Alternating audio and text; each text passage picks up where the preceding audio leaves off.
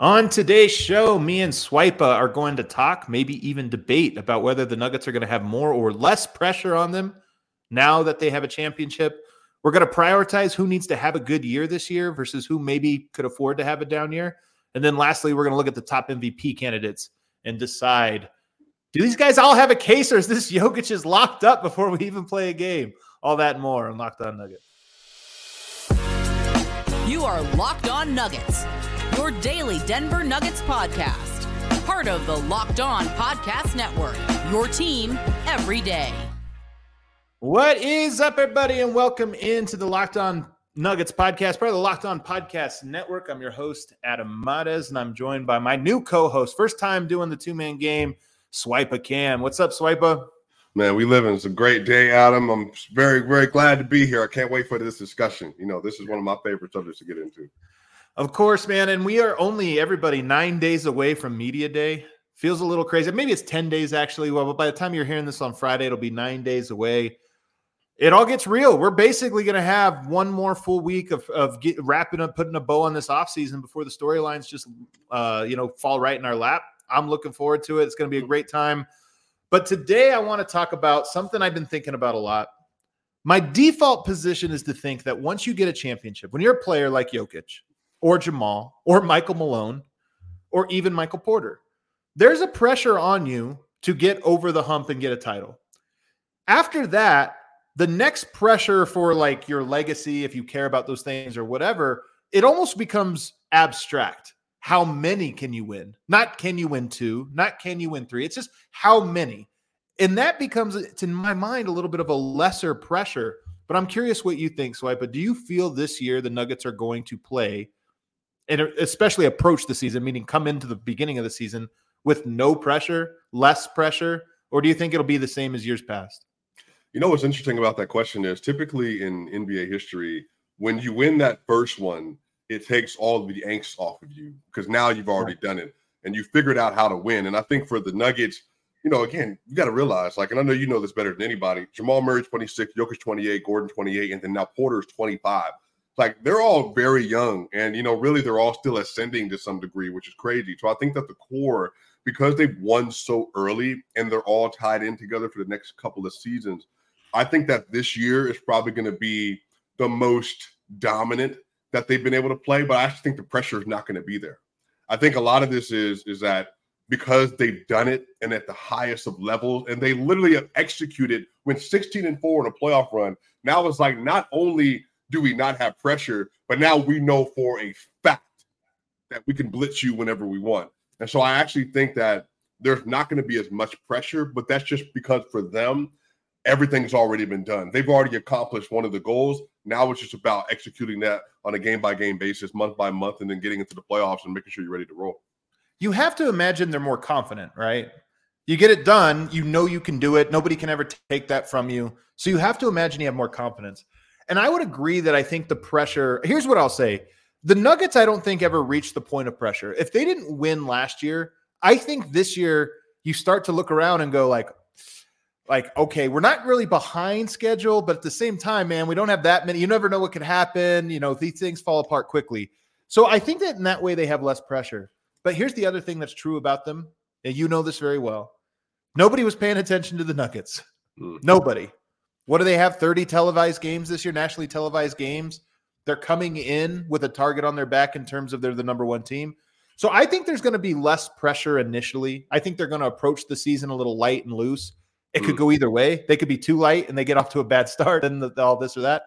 But I think that early on, this year's going to feel different because they're a marquee team for the first time ever, especially in ever. this era. Yeah. They're a marquee team. Well, let me ask you this, Adam. So when you say come in a little light, so are we talking about 29th ranked defense in the NBA light?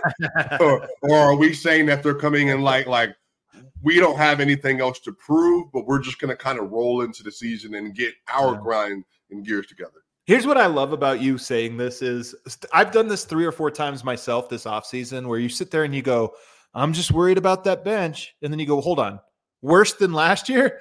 I'm just worried about that defense. Wait, worse than last year? Like, you're right, man. They did get off to a horrible start, just like last year, and they won the title. So this year, if you're worried about them coming in unfocused, Well, Is Adam, worse than last year? You remember media day last year when Michael Malone said he wanted them to be a top five defense, yep. and they proceeded to be a bottom two defense. So I guess for I, you, by the way, I knew on media day they were going to be a bottom two defense. When Yoke, when Yoke was asked the question and he was like, "Nope," he was like, "All right, well."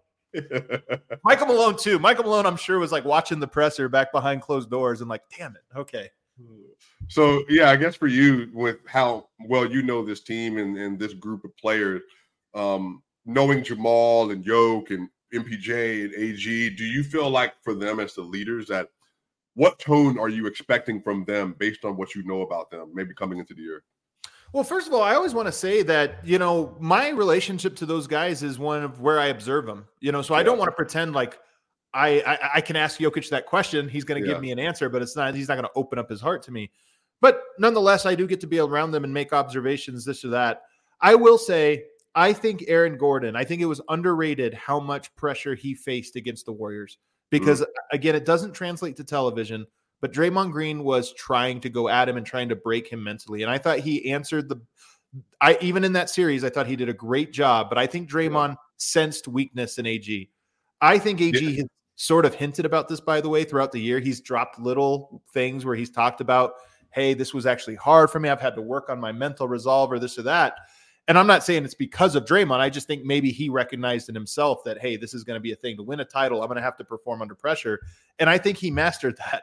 I think for a player like Aaron Gordon, though, this year, he might be a guy who benefits the most from that. He won a title and he was a huge piece of it. He probably, Draymond Green talks to him and tells him he's a loser or this or that. He's probably like, right. bro, come on. So I guess with that, then, too, because the first two games for Aaron Gordon in that Warrior series were not great. But then, Adam, I remember you talking uh, about this.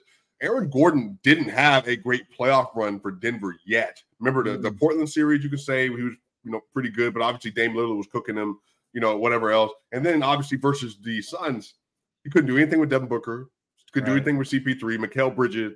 So, it, and then the Warrior series happened. So we were all wondering if he had it inside of him. And then obviously you know, the Karl-Anthony Towns, Anthony Edwards, Devin Booker, Kevin Durant, LeBron James, Anthony Davis, Jimmy Butler matchup. He just went to another level. So I guess for you, do you feel like, let me ask you this. Do you think that Aaron Gordon benefits most from the confidence boost that he got through the playoffs and now he's able to go into the year maybe uh, another level better than what he was? Man, this is a fun one because you sit there and go, Murray didn't lack confidence before. like that guy, I think, is the one guy on the team that's like just doesn't get rattled. Pressure, he steps up. I think Jokic, this is weird to say. Jokic is like a 9.9 out of 10 in this. I think he's very even keeled or whatever. But even he, we've seen in moments where he could get, I don't want to say rattled, but you could tell it's like, hey, this is hard. He had to lock in there were moments in the playoffs where you're like, hey, you could tell us. I do think it gets easier for even a player like Jokic yeah. this year. But I do agree that I think for Aaron Gordon, it probably is the single player who most I would guess again. This is my my observation. I would guess that he probably has the most like unburdened feeling from getting yeah. this title. And I don't know that necessarily he has the skill level to elevate his game to something we haven't seen other than marginally here or there like you know slightly better shooter, slightly better whatever this or that. But I do think from a confidence standpoint, we're probably going to get the most confident AG ever. What do you think his ceiling is? Like, well, I guess when you say that, and as you think about his game, because I've also heard you talk about Christian Braun, Like, you know, you said you feel like you know what kind of player he could be. Do you feel like AG's ceiling? Like when I'm looking at him, I feel like the the highest version of Aaron Gordon, probably like a Pascal Siakam, like a great creator, a playmaker. I mean, but again, Pascal's better than AG. So like, I guess where do you kind of see him like in terms of his ceiling getting? Do you feel like he's just gonna become better at the marginal things, or he actually can be like demonstrably better in terms of maybe a DPOY candidate or a very much improved offensive player as a whole? I mean, I think for AG, first of all, when you say Siakam's a better player, my thing with better uh, when you talk about that type of player, it's almost mm-hmm. less about who's better. It's more about AG is in the right role for what he does, and now he's right. You know, can what you know, he's perfect at that. I think the areas he can get better, he could become a more confident shooter, especially from the corners. I think guys like AG just mm. need to pick a spot or two. I don't think they're guys that need to work the way around the arc and be good from everywhere. Most of your shots are going to come on very specific actions in a specific moment. So I think he can become a more confident and consistent shooter. And I think defensively, I would have said in April of last year that he could become a better defender. Like he's a really good one. Is he elite? But I think that what having watched the playoffs, I think he's an elite defender who just Yeah. has physically he can't do that for too long. So to me, I really just think it's on the margins, the little stuff he does, better free throw shooting, better three point shooting, Oh, more gosh. impactful defender, 82 games. But I just know he'll be that for the 16 games. Yeah, I, that's probably the other thing too. Is like his free throws felt absolutely off last season. So if he can get that back around seventy-seven percent on the year, that's going to make him that much more effective as a player. Because now, obviously, he's playing bully ball inside. The fact that he's shooting near eighty percent from the line, that's just going to put so much pressure on the defense. And again, and Adam, you remember this? He started the year off. You shooting forty percent from three. He was doing really well, but then it tailed off. Like, but again, if AG, if he can for real, 77% from the line, 38% from three, I feel like now we're having a, a different conversation about his overall effectiveness. And to your point, those are marginal things. That's just kind of shooting variant. And then on top of that, your free throw rate and execution. That right there can make him that much better of a player.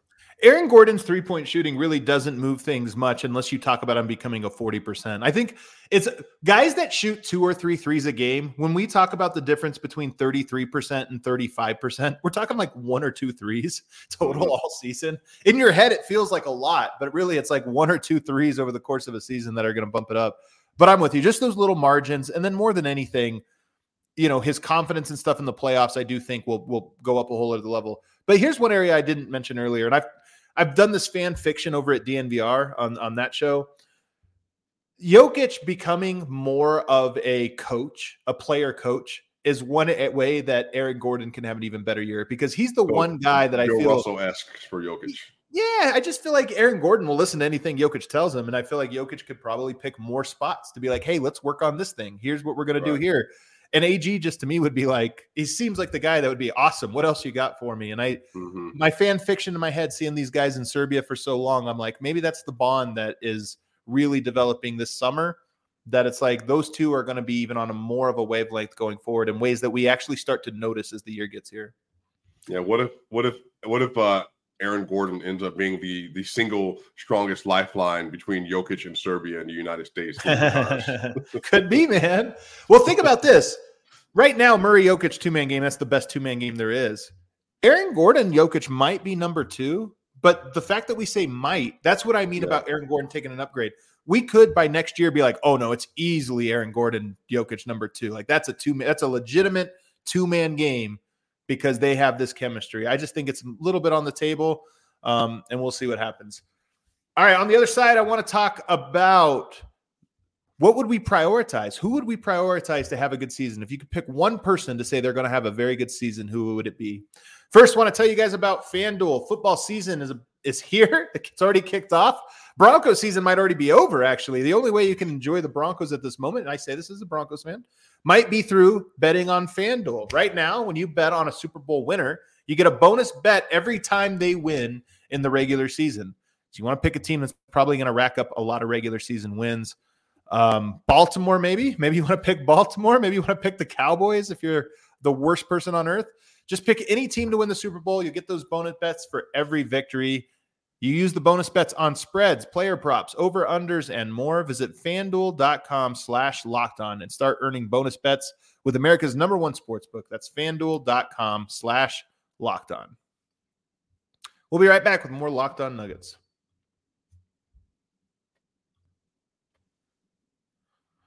All right, back here, segment two, Locked On Nuggets podcast. Adam Mares, swipe a cam. All right, I like this question because I think it's fun. Now, if we assume everybody has the same year as last year, 10% worse or 10% better, and you're just going to kind of snake draft the entire team. So you have to give even distribution to each 10% worse, 10% better, exact same. Who would be your first pick to have a 10% better season in 2024? Oh gosh, there's so many options here. Uh I think number one, I feel like it has to be Michael Porter Jr. Okay. Like, I think a 10% better version of Michael Porter Jr. basically becomes a borderline all-star so think about this: a ten percent better playmaker, ten percent better passer. Well, first of all, he averages one assist a game, so ten percent better passer is so one one assist. one point one assist. but he doesn't average. Uh, I think he, he still averages less than one turnover a game too. So all right, it shows you how he's used. You know what I mean? So I think a positive playmaker. I'll, I'll, say that. I think that if he is a better, remember that 1920 version uh, when Jamal went down, yeah. he averaged like 23 7 and shot like unbelievable. 50, yeah, 50, 50 and, and 80 basically. What if Porter is almost there? Like, what if he gets back to that point because his efficiency is crazy? He was already the best spot up shooter in the NBA last year. Okay, what if he's even better? What if he's better cutter and driver? And there was at one point in the in the in the playoff where he was shooting 83% on drives in the playoffs at one point. So when was this? Wait, what, what, year was this? This year? This this year? Yeah, this is the Timberwolves, the Timberwolves series. This was during the Timberwolves okay. series because you know I'm I'm a MPJ truther, so I track all this stuff, right? So what what if he's able to do that at a high enough rate to where it's making an actual difference, like a 10% difference in the offense because he's that much more committed to doing those kinds of things, and all of a sudden Porter takes that massive frame and all that athleticism and talent, and then he's like, all right, booming it into a 27 and two guy. I think that fundamentally changes the Nuggets and the conversation surrounding the team and whether or not like this is the clear repeat champion. By the way, in the chat, let us know if you're watching here live on our YouTube channel. One of the more fun ways you can watch the show and follow along because you can be interactive. Let me know who your number one pick for a 10% better season would be. I love that you're with me on MPJ Island on this because I think the right answer is Jamal Murray. I just like Yokes. We know Yoke can't really be knock on wood. He really can't be worse, right? Like he, we know what he is. Does he have it like ten percent worse for Jokic? Feels impossible. He's just too good too consistently a great player. By the playoffs next year, we're just going to have Jokic. I don't care what, it's just going to be great Yoke. If you get 10% better Murray, I do feel like 10% better Murray is a legitimate one two punch, which it is in the playoffs already. But then it's like, okay, we're talking about two top 20 players, two top 15 play, whatever it is. So I, for me, I think the right answer is Jamal. But if I were, but I kind of want to go with you and say MPJ because I think it's the more fun answer. I'm with you in that MPJ the we almost don't talk about his upside anymore because he's 25. You're uh, you, you right. kind of stop talking about upside, but I still feel like it's there. That the the upside of Michael Porter is still this player that is it well, just breaks well, the game. Hold on, Jayson Tatum's 25. We keep talking about his upside since he was 19 years old. So this is the year though. I'll bet you people stop though. I think I think Jayson Tatum. This is the you're right about that. We always make the joke at DNVR. That he's only 19. You guys. well, I think here's the thing though. I think. uh I think Porter has clear things he could be better at. And I think he, let me ask you this. So, among the big four, does he have the most obvious things that he can improve on through like work and through developing his IQ? Yes, but only because Jamal Murray is such a weird, a weird person to say this on. Jamal Murray has all the tools he needs. He just doesn't always deploy them or seem to have them at his disposal. But the playoffs, he always does. Right. So, uh, I t- by the way, a ten percent worse Joker would just be Giannis. By the way, but anyway, so, all right. What about if? Let me ask you this: Because the, the, reason, because when you said ten percent, that number threw me off. Because there's somebody I wanted to say, but I was like, "What is ten percent better than this player?" I, I just, you, come on, right, you know what right. I mean? It's like a little bit better, a little bit worse. How do you feel about Peyton Watson? Oh man, that one is funny because at the moment he's a zero. So this That's is a weird math problem. 10% of zero is zero. Um, Peyton Watson's a good one because it still works. You're just saying maybe it's 10% above expectation. And expectation would be not the fan expectation, which I think is inflated, more of like whatever Christian Braun was last year. That's sort of expectation. Didn't play much until December, didn't really play a lot until March, February, March. So I feel like that might be more 10 percent of that, ten percent above that, or or maybe even just at that level. What if he is slightly better than what Christian Braun was last year? Do you think this is real?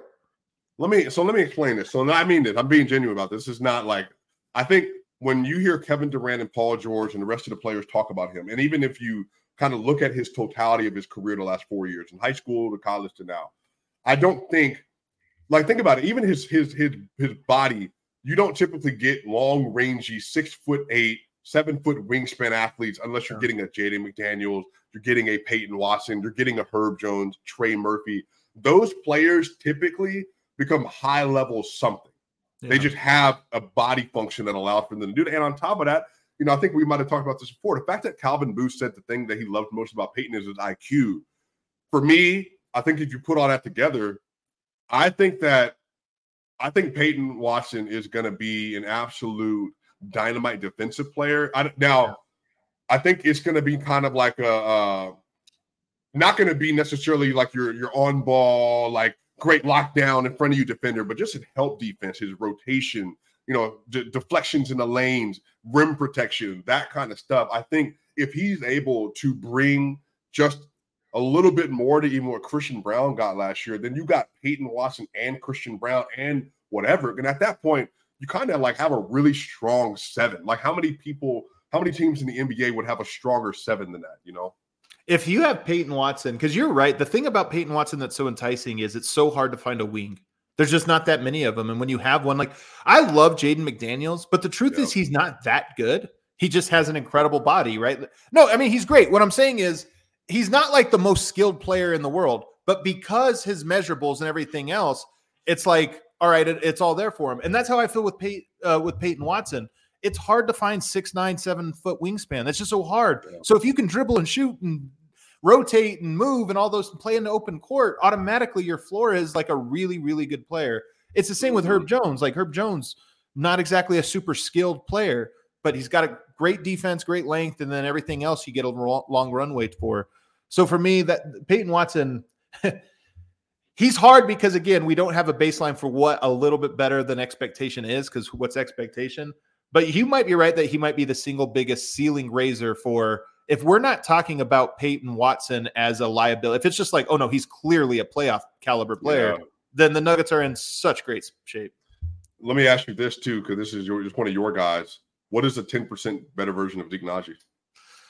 He's another tough one. I think the 10% better for Zeke Nnaji is really just first year of Zeke Nnaji. It, you know, with with all of the development physically and everything else, but a guy that shoots 40% from three, um, and then just does everything else, you know, at an adequate level. For me, I've always said Zeke to me, the number one area he has to grow and he needs to make a huge leap this year is he needs to learn the game better. I just think he's a mm-hmm. very in basketball, some people are fast thinkers, some are slow. I think he's a slow thinker. And a lot of that is reps. But I'm hopeful that this year, early on, we're not seeing Zeke in the wrong spots or not knowing what to do with the ball or traveling because he just is getting sped up. To me, that him not doing those things would be the 10%. And I even think 10% better Zeke is less for Aaron Gordon. You know, Aaron Gordon doesn't have to play that small ball five, maybe in a regular season if if we're at all. yeah, yeah. And then even in the playoffs, like what if Zeke Nnaji is a playable player in a playoff setting? And I'm talking about like eight minute stretches, right? Right. That takes so much off of Joker, off of MPJ, and off of AG. And so if he's able to be a good rebounder, good shooter, and he's a good switch defender, then Aaron Gordon, hey, we don't need you playing 48, 42 minutes a game. You could be at 36, 38, and that way we're even managing your minutes a little bit better. And that way you're fresher with the starter. So I think he has the potential to do that. I am just, of all the players we talked about so far, I'm probably the least hopeful that that would happen just because of kind of where he's been in his career. Yeah. Zeke definitely to me feels I I feel like I know what we're gonna get out of Zeke this year. I think it's gonna be good because I think Zeke is good. I think he'll yeah. be knock on wood, more healthy than before than seasons past. Because playing, I think playing consistently actually lessens your odds of, of an injury. Um, Peyton Watson is the one to me where it's not that I'm out on him, it's not that I'm down on him or low on him. It's just that I don't like to get ahead of myself with a player unless I feel really confident that I see it. Like Joker early on, I was like, I see it, man. I'm telling you, yeah. it's there. With him, with Murray, I didn't see it, and I was, and obviously he was that guy. But I didn't want to say it just to say it on hope, and that's how I am with Peyton. I just haven't seen enough for me to say, oh, this guy's going to be what I want him to be. Well, can I let me ask you this? Um, even the stretch you saw when he played uh, the Suns, uh, the Rockets, and then that really that Utah stretch, the Warrior stretch you saw from Peyton Watson. I mean, do you have anybody else in mind that you've seen on in a Nuggets jersey that was that young that was able to have that much of a of an impression defensively? You know what I mean? As a rookie, like I guess I'm I'm trying to figure out like and all the players that I've watched come through the Nuggets system, I can even say that I just haven't seen somebody with that little amount of time have that much of an impact defensively at, at that young of age. You know, have, have we seen a wing player? What's the young wing player that's come through? Bobo? Uh, probably a Tyler Lydon. No. Um, yeah, you're right. It's Juancho. It's Tyler Lydon. So the, the answer Right. is yes. Like that- that's the lowest possible bar to have to clear. And that's all I'm kind of getting at here is the things with Yeah. with Peyton that that give me pause are one, I want to see what kind of focus and competitiveness and those types of things there are because it's just again we have he hasn't been in position to really show me those things, but I want to see it. Is he a dog or is he kind of a finesse defensive player? I want to see that. Um, and then you know you want to see offensively what what is his skill set and how does it translate? And then defensively is the execution? Because to me christian braun is an elite execution defensive player mm-hmm. and like a good playmaking defensive player. I think peyton watson is a great playmaking defensive player but i'm not sure if he's a good execution defensive player yet. I just don't know. We're gonna have to see Which- him Which one do you think is more important for the team? Uh, there's no question to me. It's it, it's like executing the game plan. It's not making the, when you're on a championship team. Mistakes are worse than like positives. You just can't. Right. Then positives are good. You can't make mistakes, and that's the thing for me. Is I want to see. I think Malone gives him a longer runway than he gave Christian Braun, just be, by virtue of what the roster has, you know, available. But by Christmas, I hope he's not a guy that we're constantly once, twice, three times a game noticing like that's his rotation. He messed it up, or his guy just got an offensive rebound because he stopped playing. Those are the types of things that rookies typically do kind of Right. frequently. Um, all right, let's take a break. On the other side, it's never too early to talk MVP. We're going to talk about the MVP candidates this year and why they will or won't stay in the top upper echelon of the MVP race all year long.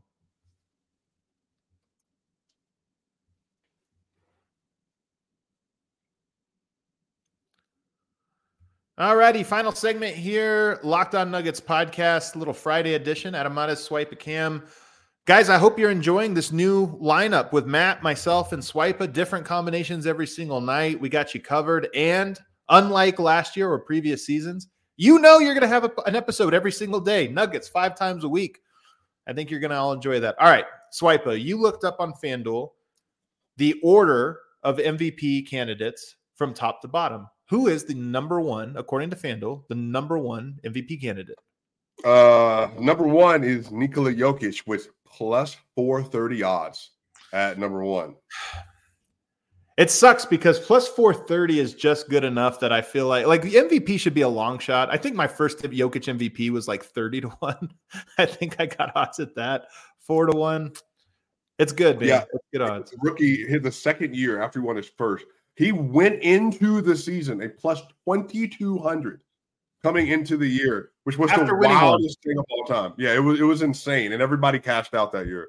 So then number two is Giannis Antetokounmpo, a plus five. All right, well, stay there. Let's stay with Giannis real quick.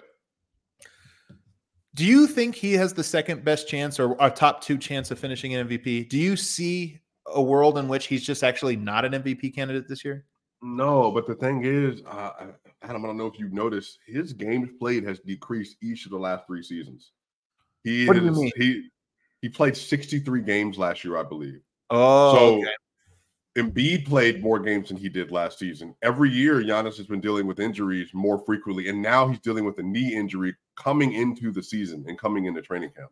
So I think yes, he will be because he's Giannis, and no one gets. Never mind.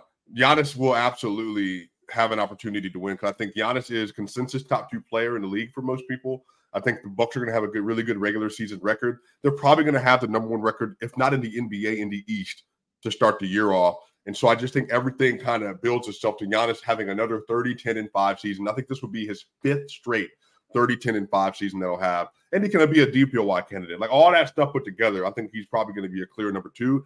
I just don't know if he actually has the second best odds. Yeah. He's going to be there because of the things you said. Milwaukee, I, I just would be surprised if Milwaukee's not a top team. They have a lot of talent. They're going to be a top team, and that's one of the prerequisites, or at least, you know, one of the main things that puts you in that that category.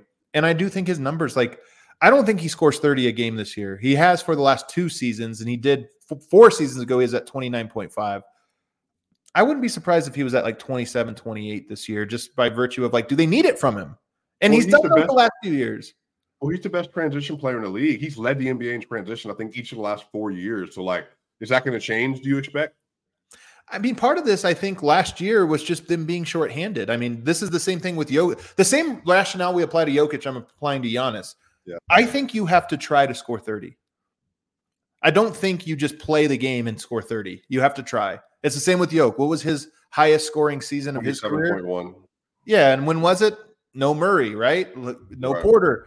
He had to do it. So I just think with Giannis this year, he's not going to have to. I don't think he's going to come down like Yoke.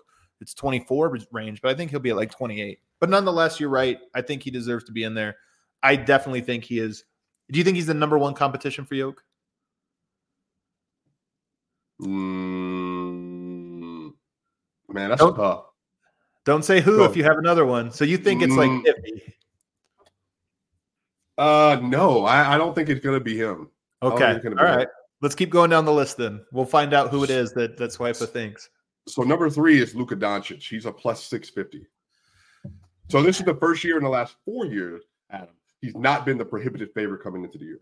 Really? Yes, Wow. he's the last three years he was a prohibited favorite coming into the season. Okay. 32 points last year, eight and a half rebounds, eight assists. Do you feel like he is is he your top candidate to contend? If he's a top four seed, yes. If he's a top four seed, the numbers are going to be there, and so I think yes because now it's going to say they're going to even though he has Kyrie, you know, they're going to be like, we're carrying this roster that's not great. They got a couple rookies on the roster, Josh Green, Grant Williams, Maxi Kleber, all this other stuff, and Luka's healthy. He's he's reinvigorated this year. You know, Hey, doesn't he have off thin. court drama. Looks thin. You know, like That's came off true. a He did have passionate run. life, personal life turmoil last year that you know Yeah. what people might not know. So maybe that's gone. Well, he played 66 games because of injury and because of the stuff you're talking about. So if all that stuff is done, Luka also realizes that you missed a playoff last year, dude. Like, you know, you don't want to do that again. So I do think Luka is going to be inspired this year. And you know what? You might get another 60, 20, 10 game out of Luka. Right. Yeah. He does his numbers. I do. Here's what the case for Luka. His numbers are going to be great just because even in his worst year, they were great numbers. He's going to have great numbers. And I think that his one off game number, there's like what you average, and then there's you turn on Sports Center and you're like, Luka had what? And it's Yeah. 60, 12, and 12 or something like that. Like you're saying.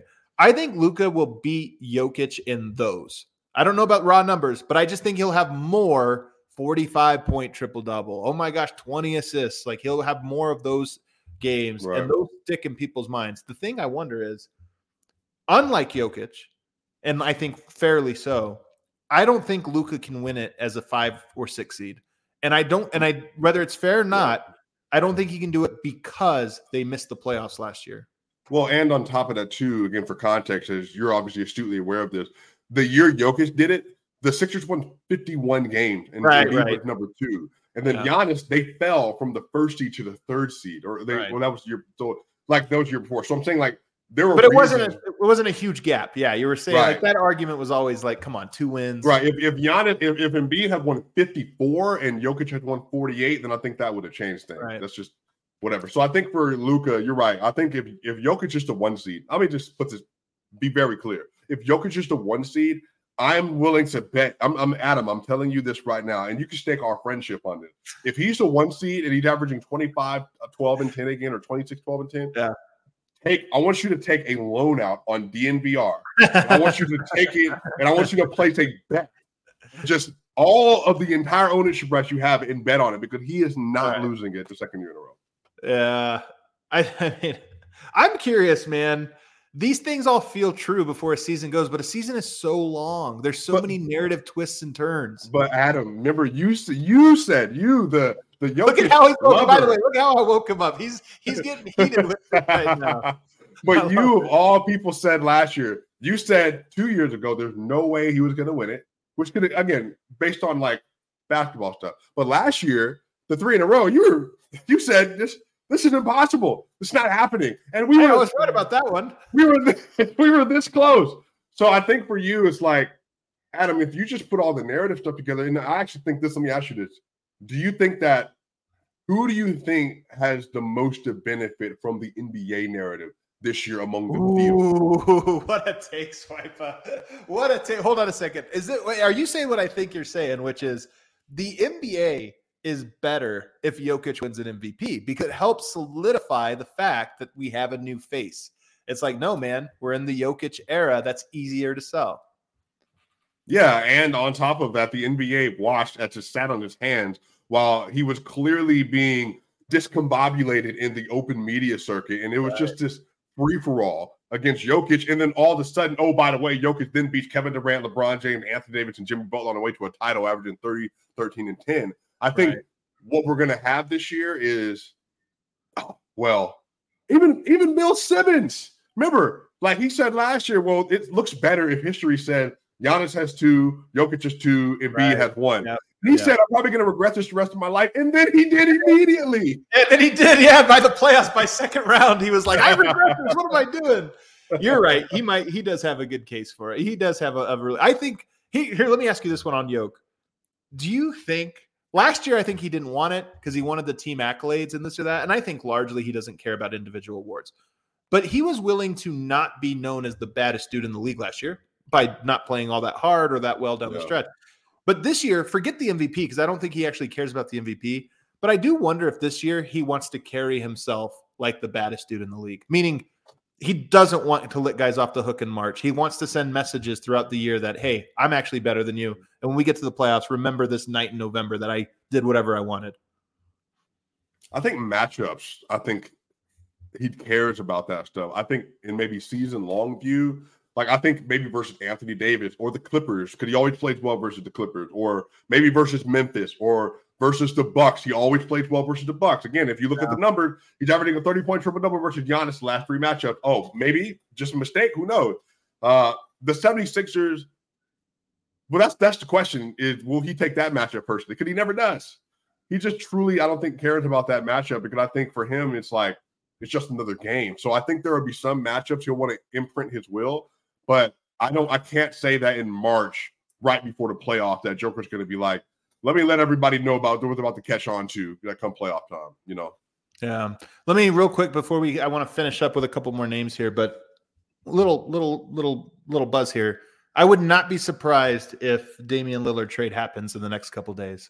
We got media day coming up in a week. I kind of have a feeling that we're going to see it. And I'm even getting some text here um, about some movement here. Phoenix may be involved tangentially, by the way. Something, oh, well, then, just yeah, like even, a facilitator or something, this or that. So just something to kind of keep an eye on. Um, all right, let's keep going down the list. Is there another player on here worth talking about? So the last three, the ones that all last three, it's Jayson Tatum plus 800 odds. Okay. Joel Embiid. Their team will be good. They will be. Joel Embiid plus 850.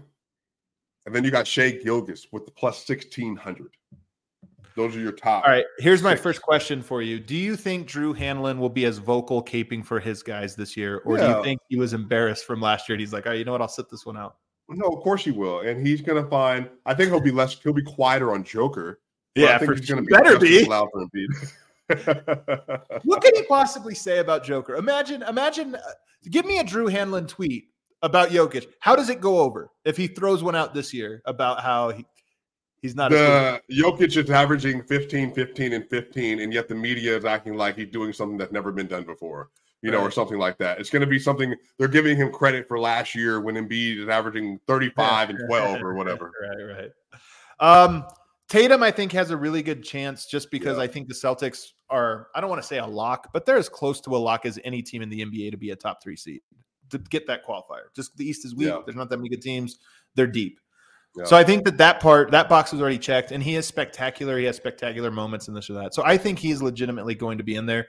And while I think that Jokic losing last year sort of opens up for him to be again be a front runner as he should be for it, I do think there's just a natural desire to give it to the next guy, just in all sports. And so he might get a bump from that. But I I still I could see him winning it, but I don't think he's the main contender personally.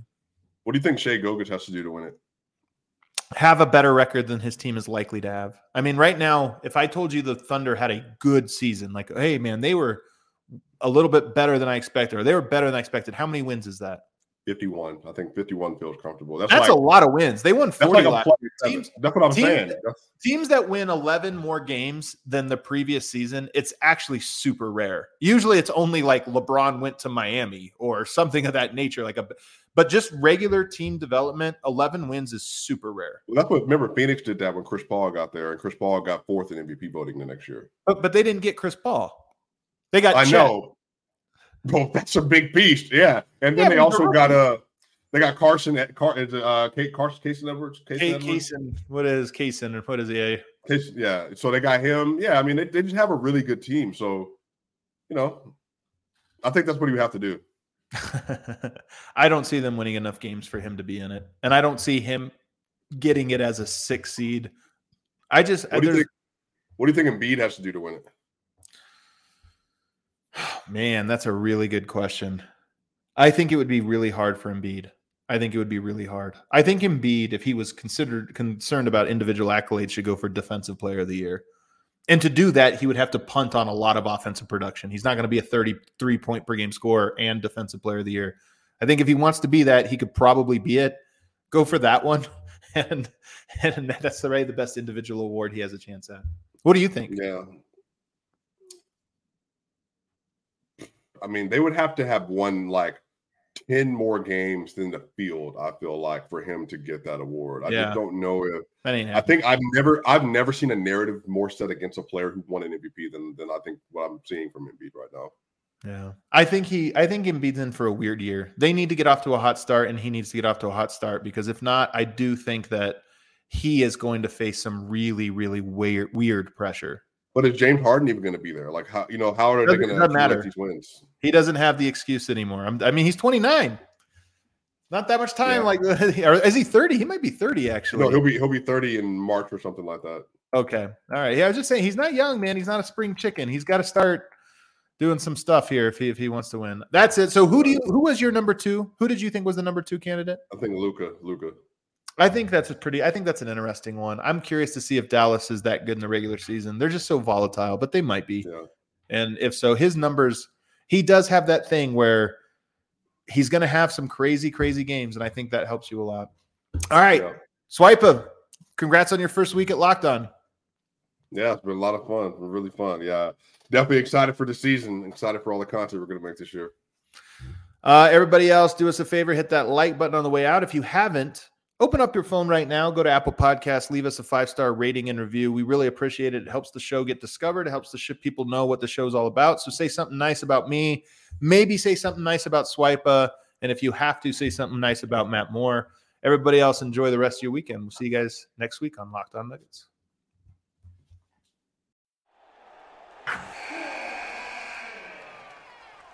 Wilson, you sent the game-winning email at the buzzer, avoiding a 4:55 meeting on everyone's calendar. How did you do it?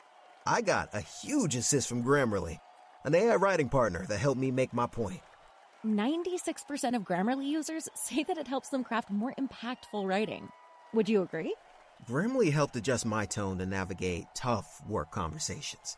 And it works everywhere I write, so I can quickly communicate effectively your teammate used Grammarly to summarize an important document, making a three pointer. How did he do it? It only took one click. When everyone uses Grammarly, everything just makes sense. You made an incredible slam dunk to end the game. The meeting was canceled, and your team will go home champions. Go to grammarly.com slash podcast to download it for free. That's grammarly.com slash podcast. Easier said, done.